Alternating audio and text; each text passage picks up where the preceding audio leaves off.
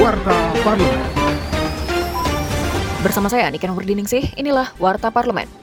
Anggota Komisi 9 DPR RI, Neti Prasetyani, meminta pihak berwajib mengusut tuntas kasus keracunan pada 40 anggota KPPS di Cilacap, Jawa Tengah saat mengikuti BIMTEK KPPS. Menurut Neti, pengusutan kasus harus dilakukan secara tuntas dan transparan agar tidak menimbulkan hoaks. Ia juga meminta agar Kementerian Kesehatan dan KPU menata pengawasan kesehatan, termasuk makanan yang bersih, higienis, dan sehat untuk para KPPS. Parlemen. Anggota Komisi 11 DPR RI, Putri Komarudin, meminta penyelenggara pemilu memastikan masyarakat di wilayah 3T terjangkau dan terjamin untuk memberikan hak suaranya.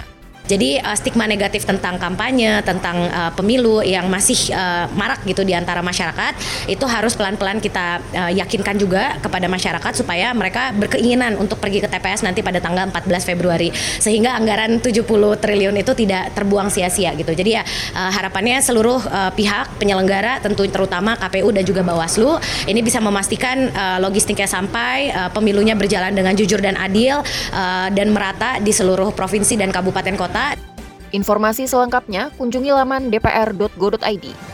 Menanggapi rencana pemerintah melakukan impor beras sebesar 5 juta ton pada tahun 2024, anggota Komisi 4 DPR RI, Selamat, menilai hal ini bukan merupakan langkah antisipatif. Dibandingkan impor beras, ia mendorong pemerintah berupaya mengevaluasi dan memperbaiki sistem logistik nasional. Selamat menegaskan, ketika musim panen seharusnya pemerintah menyerap hasil panen agar harga gabah yang dihasilkan para petani tidak anjlok.